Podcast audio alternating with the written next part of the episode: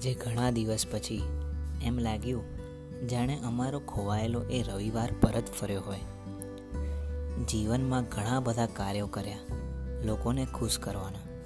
પણ કોઈ મને ખુશ કરે, એ પણ એકદમ હૃદયથી, એ વાત જ અલગ છે. હા, હું મારા પ્રિય ધ્રુવીની જ વાત કરું છું. એ છે ને, એક મારું એ પુસ્તક છે, જે સો મિત્રો બરાબર છે. કહેવાય ને કે મનુષ્યનો સાચો મિત્ર એક પુસ્તક જ છે. જેમાંથી એને ઘણું બધું જાણવા મળે છે, ઓળખવા મળે છે. એ પુસ્તક થકી એ વિભિન્ન પ્રકારનું જ્ઞાન તો મેળવે છે જ, પણ મુશ્કેલીના સમયે ઉજાગર કરે એવી રાહ પણ બતાવે છે. એ પુસ્તકને આમ સામાન્ય રીતે જોઈએ તો ફક્ત બે જ પુઠ્ઠા છે. પણ જો એને વાંચવા માટેની આંખ હોય, તો એવા ઘણા બધા પાના છે. જે એની જ ખુશીમાં આજે પણ અંદરો અંદર મલકાય છે. હા, એ વાત અલગ છે કે હું એના હજુ અંત સુધી વાંચી નથી. જ્યારે વાંચીશ ત્યારે હું પૂર્ણપણે એને ધન્યવાદ કરીશ. એ પુસ્તકમાં ઘણા બધા વિષયો આવરી લીધા છે. કર્મ, ત્યાગ, પ્રેમ, કરુણા, બલિદાન, સત્ય. એક કોમળ હાથથી લખાયેલા દરેક ફકરામાં એમ જ અનુભૂતિ થાય છે. માનો એને સ્વયં વિધિના વિધાતાએ લખી હોય. એ પુસ્તકને જ્યારે પણ વાંચું, ત્યારે મને રેવાનો એ રવ આજે પણ સંભળાય છે, જે હું આજથી દોઢ વર્ષ પહેલાં સાંભળ્યો હતો. કદાચ મારી એ સંપૂર્ણ ઈચ્છા આજે પૂર્ણ થઈ ગઈ.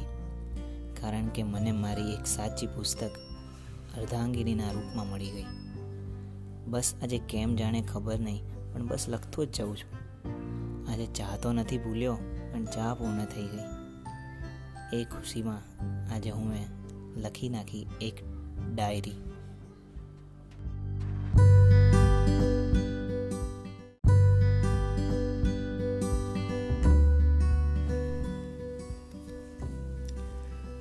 ગઈકાલે અમે બંને મળવાના હતા. વાત એવી હતી કે આ વખતે હું એને મળવા ગયો હતો. બસ આ વખતે મનમાં કોઈ જાતની ચિંતા ન હતી. એક જ પ્રકારની મળવાની કલ્પના હતી અને કંઈક નવું કરવાની મનમાં ભાવના. ખેર, ગમે તે રીતે અમે મળ્યા. થોડી મોડી આવી, પણ એના આવતાની સાથે જ જે રાહ જોઈ જોઈને હું કંટાળી ગયો હતો. એના આવતાની સાથે જ મારા ચહેરા પર એવી ખુશી છલકાઈ ગઈ કે મારા બધા કંટાળાનો ભાર ભૂલીને હું બસ એને જોયા જ કર્યું. ખબર નહીં કેમ? જાણે એને જોવાની એવી મજા આવે. કે ખુશી છવાઈ જાય ચહેરા પર. ગુસ્સાથી ભરેલા એ ચહેરા પર જ્યારે રોકાઈ નહીં એવી ખુશી ઝળકે, તો એ ચહેરાને હસતો જોતા મને એમાં વધારે પડતું હસાવવા હું મારાથી બની શકતા પૂરતા પ્રયત્નો કરું. બસ એ ગુસ્સાથી ભરેલ ચહેરા પર જ્યારે કંટાળાની સાથે સાથે મને મળવાની તીવ્રતા, કલ્પના, ચહેરા પરનો થાક નીકળવાની ઉતાવળ સાથે મને જોઈને અપાતું કુદરતી હાસ્ય. આંખોમાં ઝળહળતો મારા માટેનો શુદ્ધ પ્રેમ. મોડા પર મીઠું હાસ્યની સાથે સાથે ના રોકાઈ શકે એવી ખુશી અને મારા દ્વારા થતી હેરાન ગતિ પર અપાતું ચંચળ મનનું એ અલૌકિક હાવભાવ. કંઈક એવું કરી જતું કે હું એની રાહમાં ફરી મારી ચા ભૂલી ગયો અને લખી નાખી, હું એક ડાયરી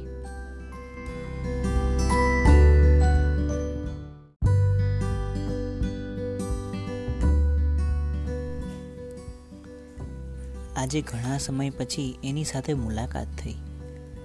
યાદો માને યાદોમાં ક્યાંક એ લાગણીને ટેકો મળી જાય. એના માટે મિલાપ એટલો જ જરૂરી છે કે એ મિલાપથી તમે આવનારા દિવસોને એ મિલાપની યાદમાં વિતાવી શકો. બસ આ વખતે એ મને મળવા આવી ઘણા સમય પછી હું એને નજર સમક્ષ જોઈ, ત્યારે મનમાં હર્ષની લાગણી અનુભવી. ખબર નહીં કેમ, પણ હું મારી લાગણીને વ્યક્ત ના કરી શકું. જેમ એને મળવાની એટલી તલબ હોય છે, કાશ એ સમજે કે એવી આતુરતા મને પણ હોય છે. મળવાની, વાતો કરવાની, હક કરવાની, વગેરે વગેરે. હા એના જેટલા પ્રેમની આગળ મારો પ્રેમ કદાચ પાછો પડે, પણ એ હવાની જેમ અદ્રશ્યની રીતે રહીને મારે એને પ્રેમ કરવો છે. બસ એને ખબર નહીં પડવા દેવી કે હું એને કેટલો પ્રેમ કરું છું. કારણ કે પ્રેમને શબ્દોમાં વિભાજિત જ ના કરી શકાય અને હું બતાવવા પણ નથી માંગતો. બસ આવો જ પ્રેમ મારા તરફથી એને મળી રહે.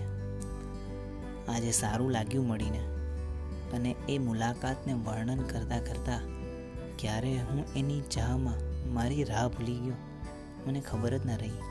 અને લખી નાખી હું એ એક ડાયરી.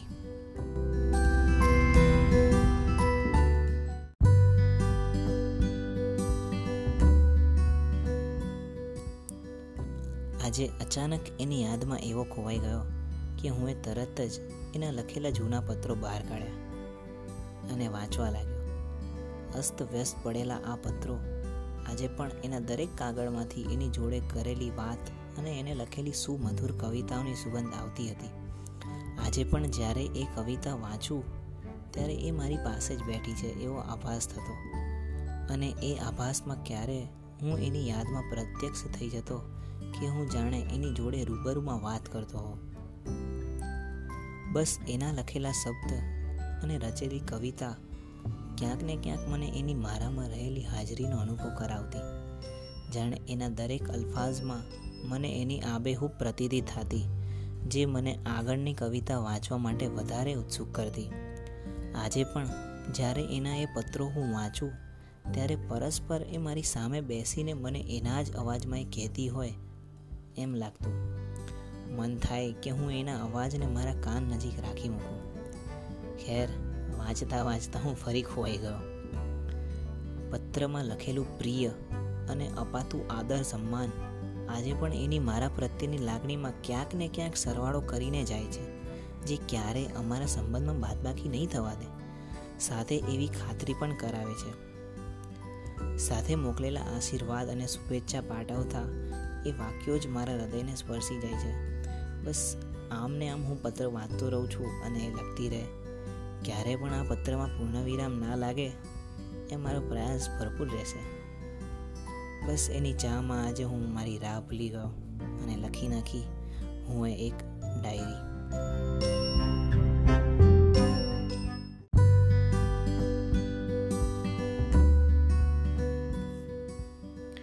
આજે અચાનક એના પ્રેમમાં વધારો થયો એમ અનુભવ્યું. ભીતરમાં ક્યાંક ને ક્યાંક એની લાગણીનો ઉમકડો નીકળ્યો છે, એવું અંતર મનમાં થયું. કોણ જાણે ક્યારે અને યાદમાં એક સોયમાં દોરો પરોવાઈ જાય, તે રીતે હું એના હૃદયના એક ખૂણે પરોવાઈ ગયો. એકદમ શાંત રીતે જેમ એક દોરો સોયમાં પરોવાય, એવી રીતે હું આજે એકદમ સરળ રીતે એના પ્રેમમાં પડી ગયો. હસવાની વાત તો એ છે કે અત્યાર સુધી ખબર જ ના પડી કે પ્રેમ થયો છે. કારણ કે એનો સ્વભાવ, ગુણગ્રાહકતા, એની મસ્તી કરવાની ટેવને લીધે ક્યારેક એવું લાગ્યું જ નહીં કે ખરેખર જીવનમાં કોઈ ગમી જશે અને એની સાથે જીવનનો પ્રેમ અધ્યાયની શરૂઆત થશે. જોયેલા સપનામાં જે છબી હોય એવી આબેહૂબ વ્યક્તિ કોઈ મળી જાય તો કેવી મજા આવી જાય. જીવનને માણવાની પછી મજા જ કંઈ બદલાઈ જાય. એ અવસર જ એક અદ્ભુત આનંદ આપી જતો હોય છે. બસ આજે ફરી એની યાદ આવી ગઈ અને હું ફરી એની ચામાં મારી રાહ ભૂલી ગયો અને લખી નાખી હું એક ડાયરી.